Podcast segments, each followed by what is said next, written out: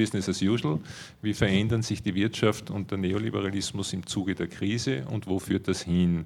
Also es wird heute hauptsächlich darum gehen, äh, eine Analyse der aktuellen Situation zu liefern durch äh, fünf äh, Expertinnen, die wir hier am Podium haben und äh, vielleicht und dann auch ein wenig über die äh, Krisenursachen noch einmal zu sprechen, aber natürlich aus heutiger Sicht. Wie haben sie sich entwickelt, wie haben sie sich verändert, ähm, in welche Richtung ähm, wird sich äh, die Situation weiterentwickeln und das Ganze natürlich mit einem äh, nicht nur äh, europazentrierten Blick, sondern mit einem internationalen Blick.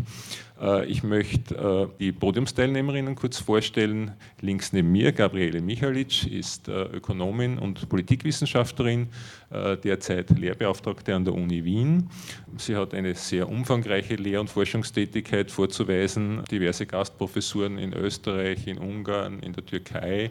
Ihre Schwerpunkte sind die politische Ökonomie, stark unter feministischer Sicht und natürlich das heutige Thema Neoliberalismus. Stefan Schmalz, Politikwissenschaftler, arbeitet äh, an der Friedrich-Schiller-Universität Jena.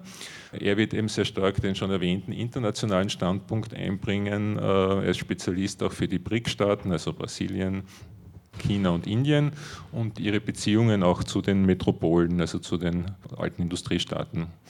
Markus Wissen ist ebenfalls äh, Politikwissenschaftler, hat äh, an diversen Forschungsprojekten, ähm, unter anderem mit Schwerpunkt Nachhaltigkeit, glaube ich, mitgearbeitet, ist derzeit Uniassistent am Institut für Politikwissenschaften der Uni Wien. Seine Schwerpunkte sind die internationale Umweltpolitik und äh, Staatstheorien.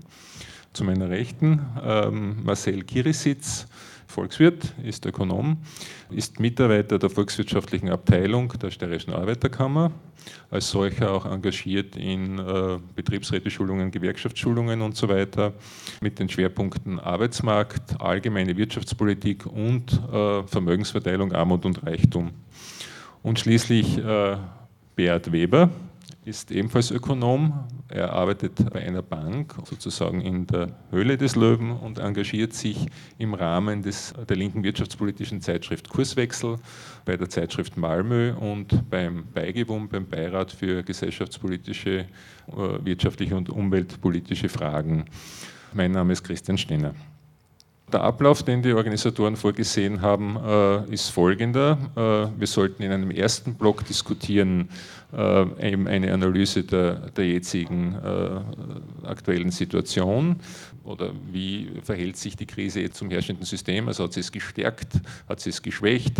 Ein entsprechendes Einleitungsstatement wird Beat Weber halten und die anderen Podiumsteilnehmer werden dann darauf reagieren und ihre Schwerpunkte einbringen äh, eben internationale Schwerpunkte, ähm, dann ähm, eine, auch ideologiekritische Schwerpunkte, wie hat sich die Ideologie des Neoliberalismus unter dem Impact der Krise entwickelt. Ähm, wir werden also das Thema einfach aus äh, äh, verschiedenen Perspektiven her beleuchten. Ja, dann darf ich gleich auch Beat Weber um sein Einleitungsstatement bitten. Ich möchte drei Punkte machen. Der Finanzmarktboom vor der Krise war eine Wette auf eine neoliberale Zukunft. 2008 ist diese äh, Zukunft zusammengebrochen. Das hat keinen Paradigmenwechsel in der Wirtschaftspolitik herbeigeführt, weil, wie wir heute Vormittag schon besprochen haben im Workshop, äh, die Machtverhältnisse sich dadurch nicht geändert haben. Aber es hat das neoliberale Paradigma seiner Versprechen beraubt. Die aktuelle neoliberale Offensive trägt kein Versprechen mehr auf, eine, äh, auf die Segnungen des Marktes und eine, eine glorreiche wirtschaftliche Zukunft mit sich, sondern nur noch den Sachzwang Schulden und Schuldenbekämpfung also als Ratio. Also von der neoliberalen Marktutopie ist deshalb nichts mehr übrig. Und der Neoliberalismus ist derzeit nur ein moralisches Programm äh, mit dem Slogan, wir haben über unsere Verhältnisse gelebt, jetzt muss gespart werden. Teilweise ist das noch flankiert äh, von der bekannten Rhetorik der Befreiung aus staatlicher Abhängigkeit, am stärksten vielleicht in, Großbritannien, wo diese Big Society äh, lanciert worden ist und in den Niederlanden von der neuen Regierung. Aber es ist eigentlich nur ein liebloses Beiwerk, an das sowieso niemand mehr glaubt. Im Zentrum steht der Schuldenabbau und die Kritik an der Schuldenpolitik, wobei die Neoliberalen irgendwie es ihnen gelungen ist, sozusagen die Verantwortung dafür äh, wieder jetzt so äh, den Linken oder den Sozialdemokraten zuzuschieben, äh, wo es doch in Wahrheit die Bankenrettungspakete waren, äh, die diese zur Eskalation der öffentlichen Schuldenpolitik ähm, geführt haben. Der zweite Punkt ist, beim Ausbruch der Krise, als der Staat zur Bankenrettung kam, wurde überall von der Rückkehr von Keynes gesprochen. Gemeint war damit dieser Bastard-Keynesianismus, äh, dass der Staat als Stabilisator der Gesamtwirtschaft einspringt und sich dafür verschuldet. Dabei war in Wirklichkeit der Keynesianismus, zumindest seine positive Umdeutung von Verschuldung als Stabilisierungsfaktor, niemals tot, sondern erst das verleugnete Erfolgsgeheimnis des Neoliberalismus der letzten zehn Jahre. Allerdings nicht im üblichen Gewand, weil der Staat hat sich zurückgehalten, aber sozusagen der Boom war getragen von Verschuldung, und zwar von privater Verschuldung. Darum sprechen äh, Analytiker von privatisierten Keynesianismus, also der Tatsache, dass äh, die, der, die Wirtschaftswachstum getragen war von äh, Konsumschulden, die Privathaushalte eingegangen sind und auch Banken, die damit Kredite vergeben haben und sozusagen einen Boom getragen haben. Äh, und dieser privatisierte Keynesianismus ist jetzt wieder zu einem öffentlichen geworden, nachdem die Schuldtragfähigkeit der privaten Haushalte und Akteure überfordert worden ist und der Staat einspringen musste sind diese Schulden jetzt wieder öffentlich geworden und die Neoliberalen schieben die Schuld daran äh, den Sozialdemokraten oder irgendeiner schlechten Wirtschaftspolitik zu, jedenfalls nicht sich selbst, äh, und erklären sie zum Hauptproblem. Es wird wieder so getan, als seien staatliche Sozialexzesse schuld und man müsse äh, was tun. Der dritte Punkt ist, also der Keynesianismus im Nationalstaat wird jetzt entsorgt, man tut es äh, radikal Austeritätspolitik fahren. Aber auf internationaler Ebene bleibt er weiterhin das, der verschwiegene Stabilisierungsfaktor und damit meine ich die Hilfspakete, die für äh, in diversen äh, Regionen geschnürt worden sind, von der äh, Makrostabilisierungsfazilität für Osteuropa bis zum jetzt Rettungsschirm für die Eurozone und das IWF auf äh, Fettung der IWF-Stabilisierungsressourcen äh, seit 2009 und die unorthodoxen Maßnahmen der Europäischen Zentralbank zur Stabilisierung äh, der Finanzmärkte. Und diese keynesianischen Elemente, kryptokeynesianischen Elemente einer Stabilisierungspolitik sind wieder notwendig, äh, um sozusagen den Laden nicht zusammenkrachen zu lassen, äh, weil Austeritätspolitik alleine, also Sparen in allen Ländern, würde ja zum völligen Zusammenbruch führen, weil nirgendwoher äh, Exportmärkte, Nachfrage oder sowas kommen würde, was notwendig ist, damit das Werkel weiter rennt. Das Problem ist für, die, für dieses Projekt, dass nach jahrzehntelanger neoliberaler, sozialdarwinistischer Rhetorik von den Eliten jetzt die Rechtspopulisten darauf aufmerksam machen, dass diese Programme unvereinbar sind mit den Prinzipien, die jahrzehntelang gepredigt worden sind und fordern aggressiv die Geltung dieser Prinzipien ein. Ne? Leistung muss sich lohnen, unser Geld für unsere Leute und so weiter. Also neoliberale Moral fliegt den Protagonisten äh, jetzt um die Ohren. Soweit mein Einleitungsstatement. Vielen Dank. Also wir stehen vor einer Situation, wo äh, die Ideologie des Neoliberalismus trotz seines für uns zumindest offensichtlichen Scheiterns nicht nur für die breiten Massen nicht gescheitert ist, sondern wo sogar noch eine Verstärkung äh, stattfindet durch die Tatsache, dass man eben alle äh, Krisenerscheinungen jetzt dem äh, politischen oder vielleicht ums Grode zu sagen, auch dem Klassengegner, Aktionen der Gewerkschaften und so weiter in die, in die Schuhe schiebt, wie man ja zum Beispiel jetzt auch am, am Beispiel Griechenland sieht, wo äh, der Zorn über die Gewerkschaften, die in dieser Situation streiken, zunimmt. Ich darf Gabriele Michalitsch bitten um ein, eine Reaktion auf das Statement von Beat Weber. Ja, ich würde gerne äh, eigentlich diese drei Punkte, die du genannt hast, jetzt äh, aufgreifen und noch einmal sozusagen aus einer anderen Perspektive kommentieren. Das erste, was du jetzt genannt hast, war dieser Sachzwang, der durch die Verschuldung entsteht, sozusagen Schuldenpolitik unter dem Aspekt der Alternativlosigkeit.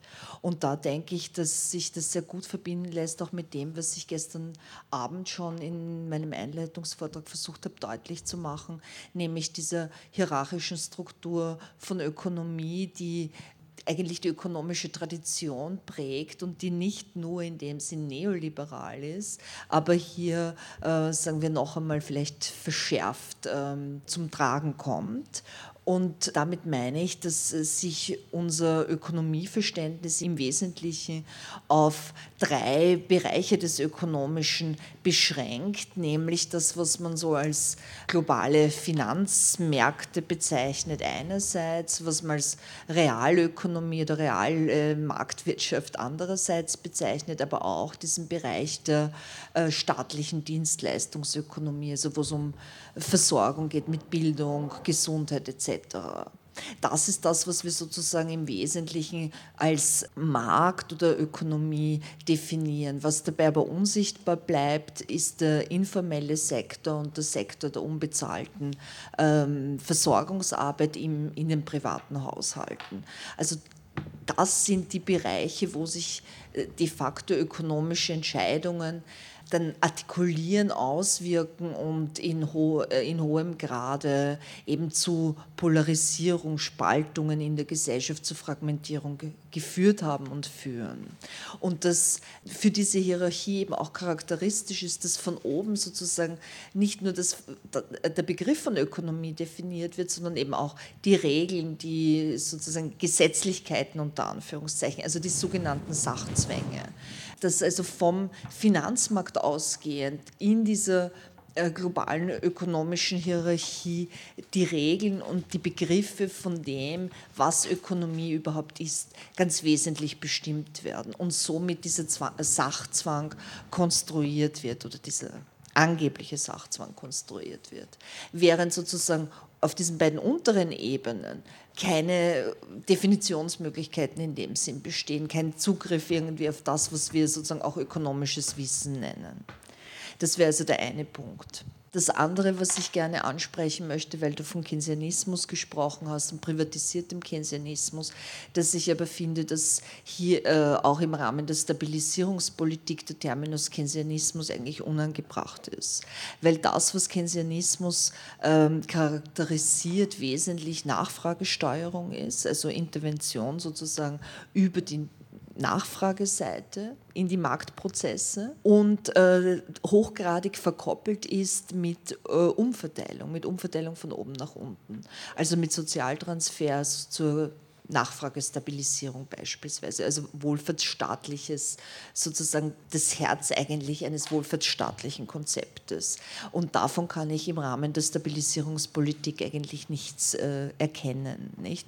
Es gibt eigentlich, ja, es gab die Steu in Österreich gab es diese Steuerreform, die aber im Wesentlichen auch keine Steuerreform für die unteren Einkommen war, sondern für die oberen. Also Entlastung der oberen und eher sozusagen Bestärkung einer Umverteilung Verteilung von unten nach oben als umgekehrt. Also von daher würde ich sagen, dass Keynesianismus eigentlich eine, oder die Verwendung des Terminus Keynesianismus in dem Zusammenhang eigentlich eine Umdeutung auch ist, wenn man von privatisiertem Keynesianismus spricht. Und der dritte Punkt ganz kurz, ähm, zu dieser Allianz quasi von neoliberalen und rechten, rechtsextremen äh, Tendenzen. Und da denke ich, dass sich hier sehr schön zeigt, wie sich die Definition, diese ökonomische Definition über Konkurrenz verkoppelt mit staatlichen Feindbildkonstruktionen, also innere und äußere Feinde. Ich denke, dass das sehr eng zusammenhängt und dass das eben so ein äh, über Jahrzehnte quasi aufgebautes Fundament, dass das jetzt noch einmal von der extremen Rechten genützt werden kann und eben xenophobisch, rassistisch und so weiter gedeutet wird und durchaus mit vielen Ankern im sogenannten Mainstream. Vielen Dank. Äh, ja, wir halten fest, es gibt zumindest in einem Punkt jetzt einen Dissens, den ich für sehr spannend halte und den wir vielleicht auch in der weiteren Diskussion nicht ganz aus den Augen verlieren sollten, nämlich den äh, ist sozusagen durch die Krise und durch die ähm, offenbar krisenbedingt noch verstärkte neoliberale Offensive der Keynesianismus als ähm, äh, Ideologiekonstrukt, als wirtschaftspolitisches Konstrukt, als Konstrukt würden manche vielleicht sagen, auch der Klassenzusammenarbeit endgültig passé und überwunden. Und warum oder sollten wir ihn dann trotzdem von Seiten derjenigen, die Krisenopfer sind, noch als eine wieder zu erringende Perspektive ansehen? Äh, ich denke mir, das wäre vielleicht ein Punkt, den äh, man nicht ganz außer Augen lassen sollte. Wenn so dieser keynesianistische Konsens irgendwie von der anderen Seite aufgekündigt wurde, sollten ihn fortschrittliche Kräfte dann ihrerseits als äh, Möglichkeit weiterhin ansehen. Gut, Marcel Girisitz, du hast gemeint, du wirst ein bisschen auch ideologiekritisch Stellung nehmen zu dem Statement. Ich bitte dich um deine Worte. Wenn wir von Neoliberalismus sprechen, dann sprechen wir über eine Ideologie, die ja sehr heterogen ist, die, so wie sie entstanden ist, sehr lange gebraucht hat, bis sie ein Weltbild formen konnte. Äh, bei allen Unterschieden hat es immer eine gewisse Logik der Argumentation gegeben und die hieß, wenn ihr dieses und jenes ändert, dann wird es besser. Das heißt, ganz konkret, zum Beispiel in der Arbeitsmarktpolitik, eine sehr stark angebotsorientierte Arbeitsmarktpolitik, äh, Lohnzurückhaltung führt zu besseren Arbeitsmarktergebnissen, führt zur Senkung der Arbeitslosigkeit. Das war immer das Versprechen und die Vision, die Karotte, die man vorgehängt hat und der man seit Jahrzehnten oder seit Jahren jetzt äh, nachläuft. Und das hat sehr gut funktioniert. Auf der anderen Seite wurde immer wieder ein Drohpotenzial aufgebaut. Ich nenne hier als Beispiel die sogenannte Standortkonkurrenz von unterschiedlichen Ländern oder unterschiedlichen Regionen. Das heißt, wenn ein Betrieb beispielsweise keine Wirtschaftsförderung bekommt, dann wandert er ab, dann siedelt er in eine andere Region, da ist immer wieder ein Drohpotenzial aufgebaut worden. Das heißt, mit sehr unterschiedlichen Formen der Argumentation wurde hier ein ideologischer Leitfaden verfolgt, äh, der ideologische Leitfaden der Umverteilung. Zweiter Punkt, trotz der Schwierigkeiten, in die der Sozialstaat und die sozialstaatliche Absicherung geraten ist. Es ist ein etwas ja, antiquiertes Konzept geworden, man ist ja in die Defensive gekommen, glaube ich, dass diese Form der gesellschaftlichen Organisation wieder verstärkt in den Vordergrund tritt bzw. treten sollte. Es ist nämlich ein großer Fehler, einen Staat mit einem Betrieb zu vergleichen. Ein Betrieb entledigt sich seiner Schwierigkeiten, ich sage es jetzt bewusst ein bisschen zynisch und brutal, indem er Leute kündigt, indem er eben Probleme von sich schiebt. Er externalisiert so quasi seine Kosten, die er aber sehr wohl die Allgemeinheit dann in irgendeiner Form zu tragen hat. Der Staat als solcher kann dies nicht tun. Er ist konfrontiert mit der Bevölkerung so, wie sie ist, mit allen Stärken, mit allen Schwächen und muss versuchen, den Schwachen ja, im weitesten Sinne unter die Arme zu greifen. Und wenn Sie daran denken, dass die fehlende Sozialpolitik in den Vereinigten Staaten ja im Wesentlichen auch dazu geführt hat, äh, die Leute halt irgendwie zufriedenzustellen und dann halt äh, billige Kredite zu verschaffen. Nicht? Ich meine, man hat ja die Politik verfolgt, die Liquiditätskriterien, die Ansprüche, die Kreditprüfungsmechanismen zu lockern, um Leute wenigstens so äh, zu Geld kommen zu lassen. Das heißt, es ist irgendwo eine Form der Sozialpolitik gewesen, eben über Kreditfinanzierung. Dass das langfristig nicht gut gehen konnte, verwundert nicht. Äh, zweites Beispiel aus den USA. Man kann Arbeitsmarktpolitik auch damit betreiben, indem man Leute einsperrt, in Gefängnisse bringt. Damit saugt man Arbeitskräftepotenzial vom Markt ab. Ich sage nur, das sind jetzt die Extrembeispiele, wo ich argumentiere, dass man sich sozialstaatliche Anstrengungen, irgendeine Form von Gleichheit, von Chancen, von Zugang nicht ersparen kann. In irgendeiner Form treten die Kosten, treten die Nachteile einer nicht vorhandenen oder lückenhaften Sozialpolitik dann wieder auf. Mein dritter Punkt, die Finanzwirtschaft hat in den letzten Jahren sehr stark an Bedeutung gewonnen. Die Finanzwirtschaft hat ihre Legitimation zweifellos. Es geht darum, äh, Geldgeber und Geldnehmer in irgendeiner Form zusammenzubringen. Das ist die klassische Funktion. Es sind Funktionen hinzugekommen, um Risiken abzusichern, um irgendeine Form der Kalkulation für Unternehmen zu schaffen. Das waren so die ursprünglichen Funktionen das, was hinzugekommen ist, und ich sage auch dazu, das sind durchaus nützliche Funktionen und produktive Funktionen. Das, was in den letzten Jahren hinzugekommen sind, sind sogenannte Finanzinnovationen, die erstens einmal die wenigsten verstehen, die zweitens einmal äh, nur wenigen zugutekommen. Natürlich sind sehr viele in den Finanzsektor gewandert, die sind teilweise die besten und die am besten qualifizierten Universitätsabsolventen nicht in die öffentliche Verwaltung sondern in die Finanzindustrie oder Versicherungen Banken gegangen wenngleich diese Tätigkeit oder diese ganze Spekulation aufgrund dieser Finanzinnovationen zu hinterfragen ist. Ich glaube, dass die volkswirtschaftlich betrachtet viel mehr Schaden angerichtet hat, als sie genützt hat und dass man in Zukunft diese Form der Geldbewegungen, diese Formen der Spekulation viel stärker, sei es jetzt über Verbote, über Besteuerung eindämmen sollte, weil sie ihre gesellschaftliche Legitimation verloren hat. Vielen Dank. Wir machen jetzt sozusagen einen Sprung von der europäischen Perspektive auf die internationale Ebene. Ich darf Stefan Schmalz um sein Statement bitten. Ja, danke. Ähm, ich möchte drei Punkte vielleicht kurz herausstellen. Äh, zunächst einmal ähm, vielleicht über die globale Dimension der Krise. Wenn man sich äh, die Entwicklung der Krise anschaut, wird einem relativ rasch auffallen, äh, dass sie verschiedene Ländergruppen und Weltregionen sehr unterschiedlich getroffen hat.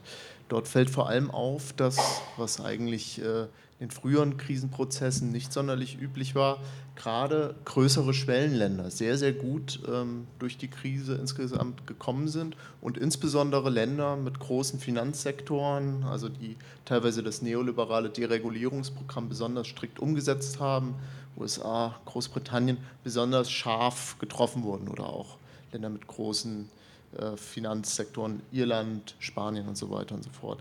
Wenn man sich ähm, äh, jetzt insbesondere die großen äh, Schwellenländer anschaut, das Wort BRIC ist schon gefallen. Ich würde jetzt insbesondere mal auf Brasilien, Indien, China, 40 Prozent der Weltbevölkerung, äh, drauf blicken, fällt auf, dass zwar diese Länder alle in den 90er Jahren sehr starke Öffnungsprozesse durchgemacht haben, also privatisiert und auch liberalisiert haben in verschiedenen Aspekten, aber ähm, in dieser Zeit ähm, eigentlich bestimmte Sektoren nicht angetastet haben, nicht dereguliert haben. Insbesondere den Finanzsektor, der ist in allen den drei Ländern stark reguliert geblieben und es sind ausgerechnet auch diese drei Länder, es wird oft sprichwörtlich gesagt, äh, China und Indien sind nie in eine tiefe Rezession geraten in der Krise und Brasilien war mit das erste größere Land, das wieder aus der Krise draußen war, sind es die Länder, die nicht so stark getroffen wurden. Zum einen, weil es dort keine klassischen Bankenpleiten gab. Dieser Fallout der Finanzmärkte hat zwar die Börsen sowas getroffen, aber nicht den äh, klassischen Bankensektor. Also es ist in Brasilien zum Beispiel kein einziger Pfennig ausgegeben worden für ein Bankenrettungsprogramm. Die Krise kam vielmehr über den Exportsektor rein und die Länder haben daraufhin sehr stark interventionistisch reagiert, aber mit klassischen Interventions- und Investitionsprogrammen, die nicht so äh, sehr stark diese Bailout-Konnotation hatten, sondern eher ähm, strukturweisend waren und eher vorwärtsgewandt, also nicht so stark konservierend den Status quo, der vorher da war, sondern eher wieder weg. Das wäre die zweite These, weg von dieser Phase der 90er Jahre der neoliberalen Öffnungspolitik hin eher, und das sieht man in Indien, ist es nicht der Fall, da denke ich, ist es äh, eigentlich eine Konservierung des Status quo, aber in Brasilien und China kann man davon sprechen, dass die Krise sowas wie ein Katalysator war, äh, Prozesse, die schon in den 2000ern angefangen haben, Brasilien die Wahl von Lula, in China gab es auch schon eine Umorientierung, die so zu kanalisieren, dass wieder stärker ein Blick auf Ausbau der Sozialsysteme, ähm, Stärkung des Staates ähm, als quasi Entwicklungsstaats, stärkere äh, Regulierung und so weiter und so fort durchgesetzt werden. Ähm, durchaus widersprüchlich, ich werde morgen noch ein bisschen mehr darüber erzählen, aber ich denke, dass dort schon von sowas gesprochen kann, äh, werden kann wie ein Bruch, der durch die Krise teilweise mit verursacht worden. Dritter Punkt, die, man sollte die Krise ähm, wirklich ähm, auch als eine Umbruchskrise im globalen Maßstab wahrnehmen. Wenn man sich ganz einfache ökonomische Daten anschaut, wird man bemerken, dass, nehmen wir einfach nochmal die drei Länder vor der Krise, die ungefähr etwas mehr als ein, deutlich mehr als ein Drittel des Weltwirtschaftswachstums beigetragen haben, nach der Krise ist es mehr als die Hälfte weltweit. Also dass dort ähm, die, diese Länder auf einmal die Motoren waren, die Wachstumsmotoren, die äh, den Westen paradoxerweise teilweise mit aus der Krise rausgezogen haben. Das sieht man besonders gut am deutschen Fall zum Beispiel, wo wirklich die Exportwirtschaft ganz stark an dem Aufschwung, der in China und so weiter und so fort stattgefunden hat, dranhing und äh, das eben dann auch auf der Ebene den Binnenmarkt belebt hat. Man könnte paradoxerweise also sagen, dass diese Funktion der ähm, drei Länder, die sowas wie koordinierte Kapitalismusmodelle teilweise ähm, äh, beibehalten haben, gleichzeitig dazu führt, dass der Neoliberalismus in dem westlichen Zentrum wieder gestärkt werden. Auf der Ebene einfach der Wirtschaftsdynamik, also die Exportorientierung, Vernachlässigung des Binnenmarkts und so weiter und so fort gestärkt wird und gleichzeitig auch auf der Ebene des Finanzsektors. Alle wissen, dass China seit langem äh, schon Staatsanleihen in den USA platziert, quasi die Blase mit aufgebläht hat durch immer weitere Investitionen, zum Beispiel auch in die pleite gegangenen Immobiliengiganten Fannie Mae und Freddie Mac. Jetzt geht ganz viel chinesisches Geld nach Spanien, auch in griechische Staatsanleihen und so weiter und so fort. Also eine ganz seltsame Konstellation. Ja, vielen Dank für diesen äh, Blick auf die internationale Situation und äh, auf die Krise als äh, vielleicht durchaus auch ein, eine Beschleunigung der äh, Veränderung der internationalen, der globalen Hegemoniestrukturen, was die äh, Wirtschaftsmächte betrifft und eine Verschiebung einfach vielleicht äh, oder zumindest in absehbarer Zeit der Zentren weg von USA und Europa. Letztendlich, Markus Wissen, bitte dich um dein Statement, in jedem Fall, was immer du sagst. Okay. Also ich beziehe mich jetzt nochmal auf den europäischen Kontext oder auf den Glo Kontext des globalen Nordens und würde ganz gerne nochmal einen Punkt aufgreifen, den Beat Weber eingebracht hat. Also ich hätte auch Probleme damit, die Konstellation als Keynesianismus oder auch den Keynesianismus als verleugnetes Erfolgsgeheimnis des Neoliberalismus zu bezeichnen.